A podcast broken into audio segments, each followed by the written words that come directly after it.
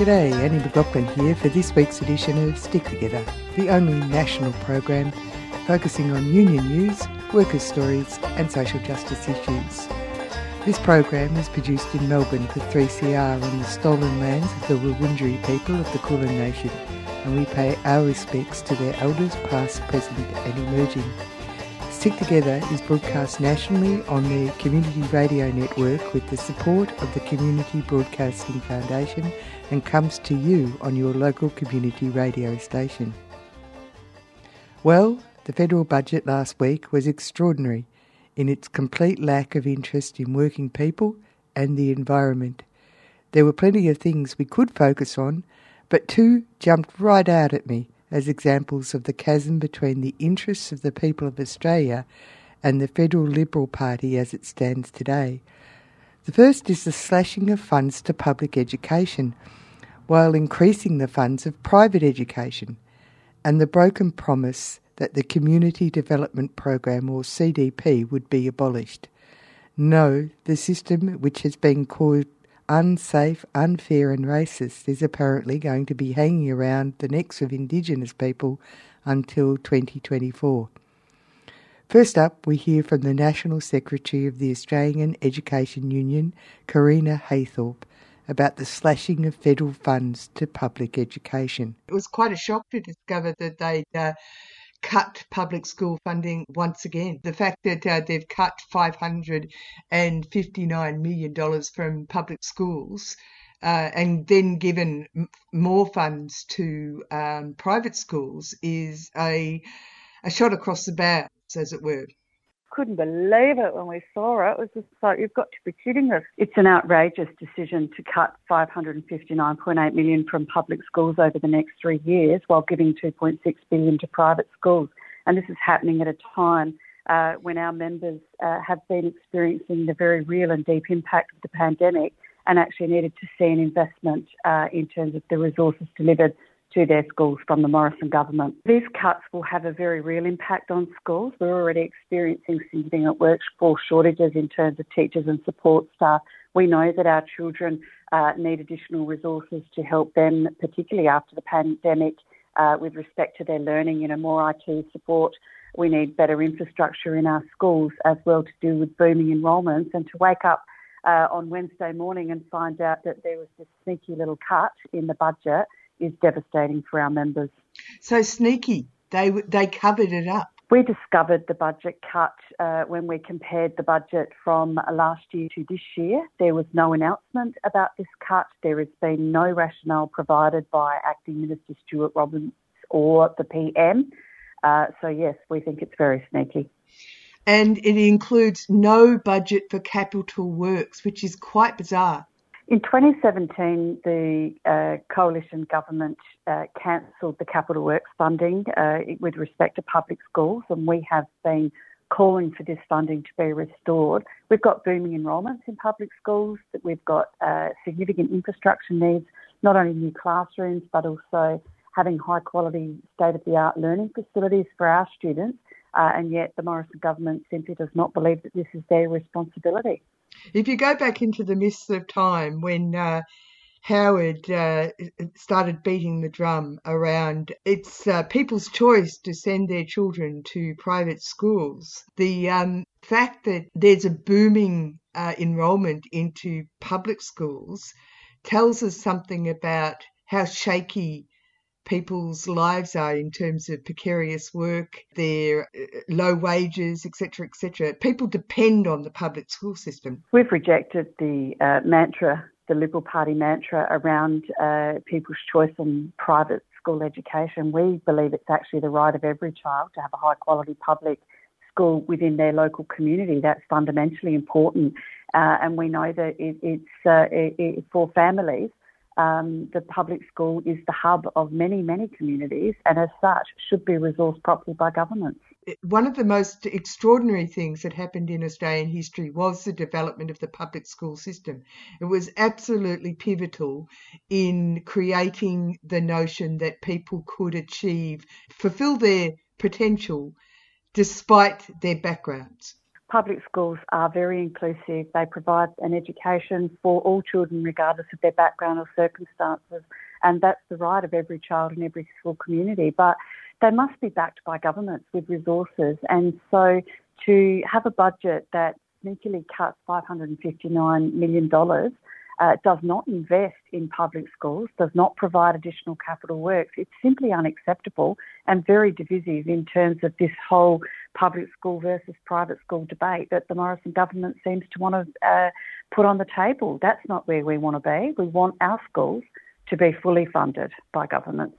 When I heard that uh, there was such a massive cut, I really thought that it was like taking the food from the mouths of Australian children.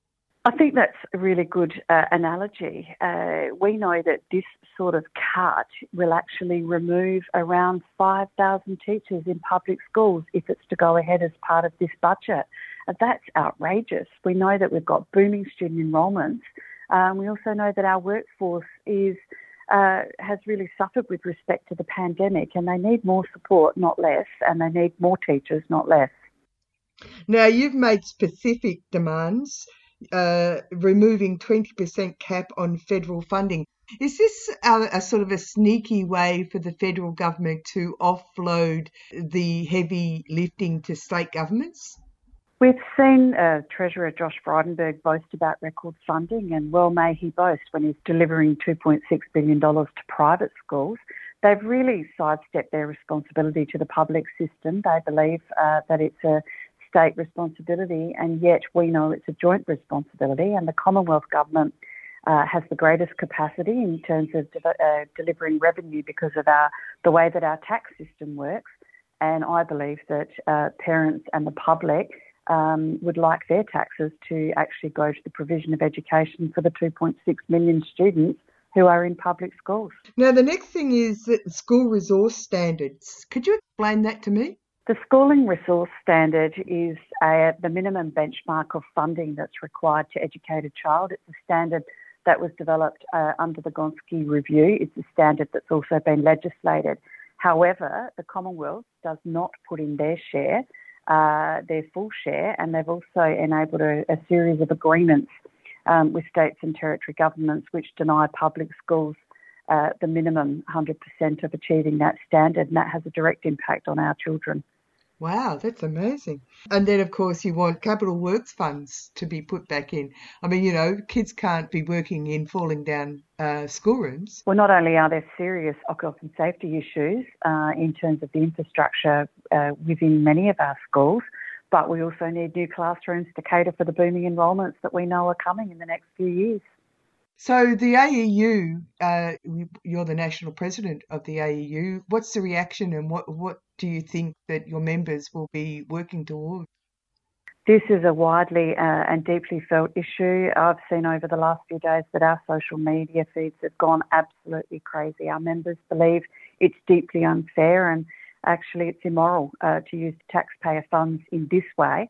We're calling on the Morrison government to reverse this cut, and indeed all political parties uh, should uh, uh make sure that that happens for our students. My reflection is that it's like uh, uh, instilling inequality into the DNA of Australia. Do this kind of approach to governance. We currently have a deeply uh, unequal system in terms of uh, the way that funding is delivered to private and public schools, and that's unacceptable. Every child deserves the right to a high quality education, and we believe that it's public schools that deliver that education and they should be funded properly. So, um, yes, we will uh, we'll be campaigning pretty vigorously to get that sorted out, but let's see how, how we go, and hopefully a federal election might help as well. You're on Stick Together, workers' stories, union news, and social justice issues. Over a number of years, the First Nations Workers Alliance, FNWA, has been working, organising, and educating CDP workers about their rights. The Community Development Program, CDP, which almost exclusively affects Indigenous workers, subjects workers to poor and dangerous working conditions with no pay, no leave, and no OH&S standards. If workers do not meet their obligations, their welfare payments can be cut for up to eight weeks or discontinued. The efforts of the FNWA were so effective that Recently, the Morrison government had firmly announced that they were going to scrap the CDP. Then came the announcement on budget night. The racially discriminatory community development program has been renewed until July 2024. I spoke to Lara Watson, ACTU National Indigenous Officer, for some background on the scheme and what this new announcement now means for people on remote communities. Thanks for talking to me. It's Annie McLaughlin from Stick Together. Hello, how are you? Good. Thank you very much for taking some time to talk to me. That's all right. It was very disappointing to hear that they're going to extend the community development program to 2024. It was definitely. I um, it's all. I think the whole process that they went through kind of was a bit botched in the co-design of what an, uh, you know, a replacement program will look like. But you know, they've certainly lost an opportunity to have like meaningful conversations with remote community workers um, and even the rest of the community. I don't think they've done that level of engagement. Well, I find it really a, a, a misnomer calling it community development program because it's it's replaced the program that actually worked for uh, uh, remote communities, uh, and yeah. now it's uh, really a burden on people's back. Well, I said it went from a program that was delivering training and skills, uh, though there were issues with the previous program that we had concerns with, again around superannuation and workplace entitlement. Um, but we never ever expected something like CDP to be implemented. That is just blatantly racist and, you know, punitive. So to hear, while it's a vol- it's voluntary at the moment and will be voluntary right up until it dissolves. A lot of people in communities really don't know what that means for them. Like they still got that fear that if they don't turn up, they're going to lose their payment. Um, so while that punitive and voluntary um, process has changed, people are still scared. Like they're still going on the old CDP. So to hear it extended and to have that kind of fear being implemented through remote communities is a bit devastating, particularly around the work that's being done. For people that uh, don't realise, this is a system that mainly affects Indigenous workers, and it, you call it dangerous working conditions, no pay, no leave, and no OHS standards.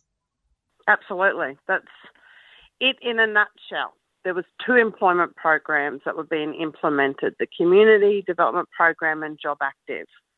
So CDP was only implemented through remote Aboriginal and Torres Strait Islander communities whereas everywhere else in the country it was jobactive. Um, and when you done a comparison with the two, you could see that CDP was clearly racist and also extremely punitive. And that's when people kind of, you know, they missed an activity, they possibly could lose their money for eight weeks. So there's still that fear in the community that that's going to happen. But just, you know, any more money being pumped into this program, which has been proven time and time again with government that it's harmful to communities and it's not working is a kick in the stomach. Like, well, you know, there, there's plenty of jobs that need to be done in community, right? Oh, yes.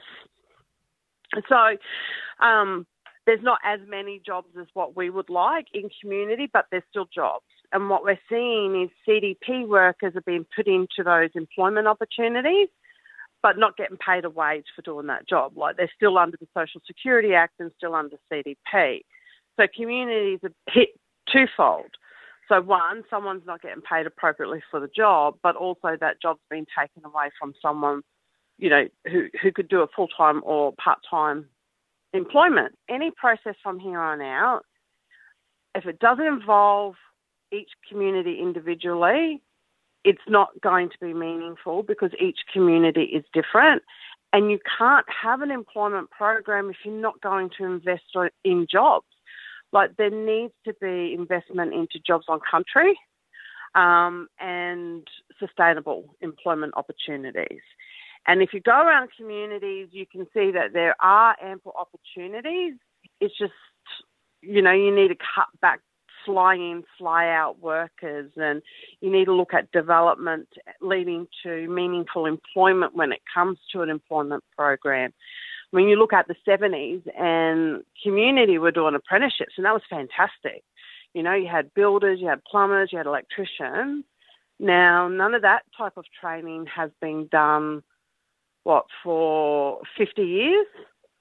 Um, and people who need those kinds of services in communities are waiting over 12 months before they can get anything fixed. So there was a bit more investment into those types of training and employment opportunities, then investment into jobs on country and sustainable employment, you would actually have thriving communities that would build a economic base that will be able to determine, self-determine, you know, get in jobs that perhaps fly in, fly out workers are filling and have them filled locally. Just government needs to spend a bit of time with communities on how that will work and how will that be rolled out. Um, and they're just not doing that. Well, they put in $111 million but yeah. that's really for administrative services. So, yes. So that was to uh, clean up the caseload that they have in remote communities, um, but also uh, to put into another design process on what will replace CDP. So, you know, what we've heard, we know that there was some consultation with the Coalition of Peaks which is good because they're Aboriginal community organisations. But there was, I guess, some complaint in that government wasn't serious around the table and that they felt that their contributions weren't being listened to. And that was obviously the case because now we've got the extension of CDP to give government a bit more time into creating a program that will replace CDP. And if people were um, uh, wondering if it was a racist arrangement, it's very interesting and quite shocking to realise that um, almost half of all penalties in the welfare system uh, come from the CDP system, despite accounting for a tiny percentage of the overall yeah. welfare recipients. Yeah, and that's right from the start. First Nation Workers Alliance saying that it was clearly a racist program not only was it implemented in these remote communities, but also the penalties were a lot more harsher than jobactive.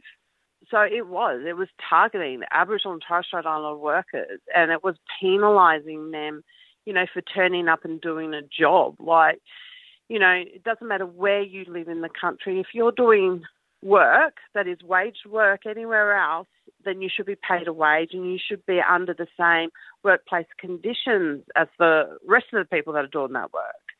Um, but unfortunately, we just don't see that in remote communities. You know, the Morrison government um, turned CDP into a free source of labour for private enterprise. Like we had never ever seen anything like that previously. Like we knew that a lot of government organisations would get in CDEP workers, but people were getting paid a wage equivalent to an award wage when doing that work. So they see not only kind of the top up payments stop, but also having private enterprise accessing this free source of labour. Um, but also there was initiatives for them. So if they had a CDP worker for 26 weeks, you know, they'd pocket some cash to help um, in that respect, which was a bit unfortunate because that money could have gone into investing in sustainable jobs, like real jobs. Yeah, yeah. So this is actually yeah. entrenching poverty and it's also blaming the victim for a system that you've created. Yeah, exactly. Like even now, CDP is voluntary, um, but there's still these kind of obligations that you've got to uphold you know, looking for work, having a job plan, all that sort of stuff. And that's great. That works in, you know, urban centres and perhaps regional centres too. But when you're looking at um, communities where the population far outweighs the number of job prospects, what are they meant to do? Like, are they just meant to keep writing down the same places even though they know they're not going to get employment there? Like, they're really torturous kind of conditions that aren't fit to the environment that people that are on the program are in. And it's a bit head scratching in don't actually get the purpose of what this is supposed to do because it's certainly not leading to employment opportunities. It's certainly not leading to investment in job opportunities. You could say that it's, like you do say, that it's pun- punishing people for living on country remotely and for being First Nation. Absolutely. That's, that's the only way you can look at it. You know, punishment for where you live um, and an expectation that you will leave country to get work and we did actually see that when CDP was first implemented, there were small migrations into regional hubs because it was just too difficult to go through the processes that CDP expected you to go through in remote communities. So we found a lot of people did move off country and into regional hubs so that they could be on job active. Um, but everyone should have the right and the dignity of work wherever you live. Um, so penalising communities because there's lack of job opportunities is ridiculous. Like it's inhumane the way that government treat these employment programs in communities. And one thing we do know is if we don't stand up and fight against it now, it gets rolled out more broadly. And we saw that with the Indue card. You know, that come out of the Northern Territory intervention and the basic card. Um, so we know that if people won't stand up and fight these atrocities now, um, they'll find that they're knocking on their doorstep tomorrow. So that's what the First Nations Workers Alliance is about, isn't it? It is. So we were originally formed to give CDP workers a voice, um, particularly in the federal space um, and around the program and having input on what a replacement program could look like. Uh, we've gone a bit more broader now and representing Aboriginal and Torres Strait Islander workers and addressing some of the issues like racism in the workplace. Um, but we, you know, this this election, um, we're going we're going to go hard because enough's enough. Like we've had enough. Like this, this sh- these programs should not be rolled out in this day and age. So we're having those conversations in remote communities. We're getting people enrolled and putting them on um, getting them ready to vote and the importance, understanding the importance of voting. And we'll do a bit of training around how government operates and why you vote, and so that people are aware of what they're doing and how they can then vote against or vote wanting something to happen, like vote around action. The call for consultation on community and turning around this narrative that First Nations people can't self determine it's very important for this federal government to try and paint this picture that First Nations people don't know what they want and you know, uh, you know, are, are hopeless and helpless. Yeah, and that's not the case. That's how governments see it, but that's because they're not actually on the ground talking to people. So it's usually they send out their middle management to go in, have a look around, and then report back you actually need to get down on the ground, sit around the table, have a feed, talk to a mob about what's happening in communities and what they need. Um, and I know Labor is looking at um, perhaps setting up uh, the structures like the old ATSIC that allows input on a daily basis into policy. So something like that would be ideal. Um, that way you can get a fit for purpose program that is matched to that community needs because each community is different. You know, one community's got a priority of education, another community's got a priority around housing, you know, another community's got um, priorities around health. So you really need to take the time to have those. I don't want to say consult. I feel like I feel like our mob have gone through so much consultation. It is not funny with little outcome. So it's like, you know, sometimes we get invited around the table, but that doesn't mean we're going to get listened to. So I think more having conversations, like bringing community and people into the conversations around, you know, what is needed in place and what's going to affect them in their daily lives. Um, it's really, it's not rocket science. It's a conversation, uh, which I think is not too much to ask. When they said that they were going to uh, get rid of CDP, I thought, oh, God, they're actually doing something yeah. good. Yeah, that was a great win. Like the way that community campaign, like CDP workers, remote communities, like I'm talking from Mullen in WA and, you know, far north Queensland, like they really, you know, put muscle on the ground to campaign against CDP and they got a win. Yeah. So it was great. It was exciting. Like, finally, this is what action does. Like, and then just to have it extended again, it was like deflation. So, are you kidding me again? so, I we'll have quite a few upset people in communities, um, but we do plan to have a, a bit of a try and get out to some in far north Queensland and Northern Territory just to have a bit of a conversation around voting um, and what that means for communities. So, if you don't fight, you lose. Yeah, that's right. Yeah, absolutely. That's it from Stick Together this week. You can catch up with the show at 3cr.org.au or where you get your favourite podcasts. You can contact us on sticktogether at 3cr.org.au I'm Annie McLaughlin. Join the Stick Together team next week for more workers' news. And remember, wherever you are or whatever you do, there is a union for you. Stay safe, stick together, and we'll go out with Paul Kelly and special treatment.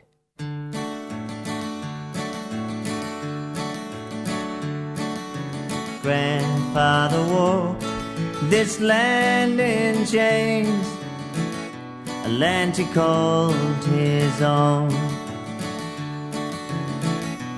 He was given another name and taken into town. He got special treatment, special treatment, very special treatment. My father worked a 12 hour day as a stockman on the station. The very same work, but not the same pay as his white companions. He got special treatment, special treatment very special treatment. Mother and father loved each other well, but together they could not stay. They were split up against their will until their dying day. They got Special treatment, special treatment, very special treatment.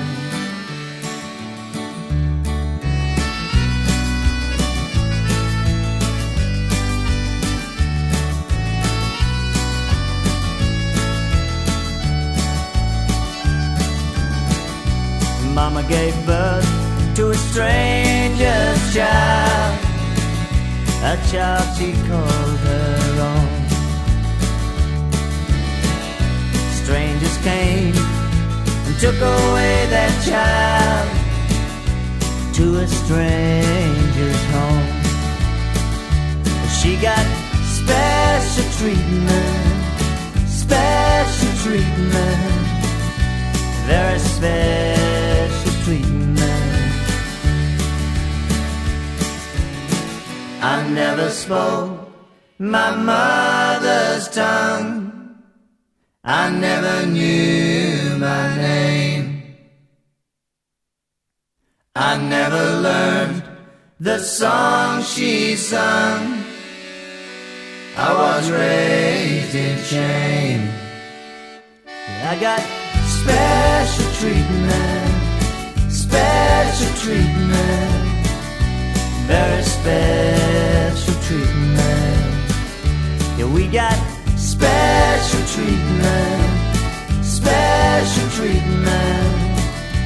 Very special treatment.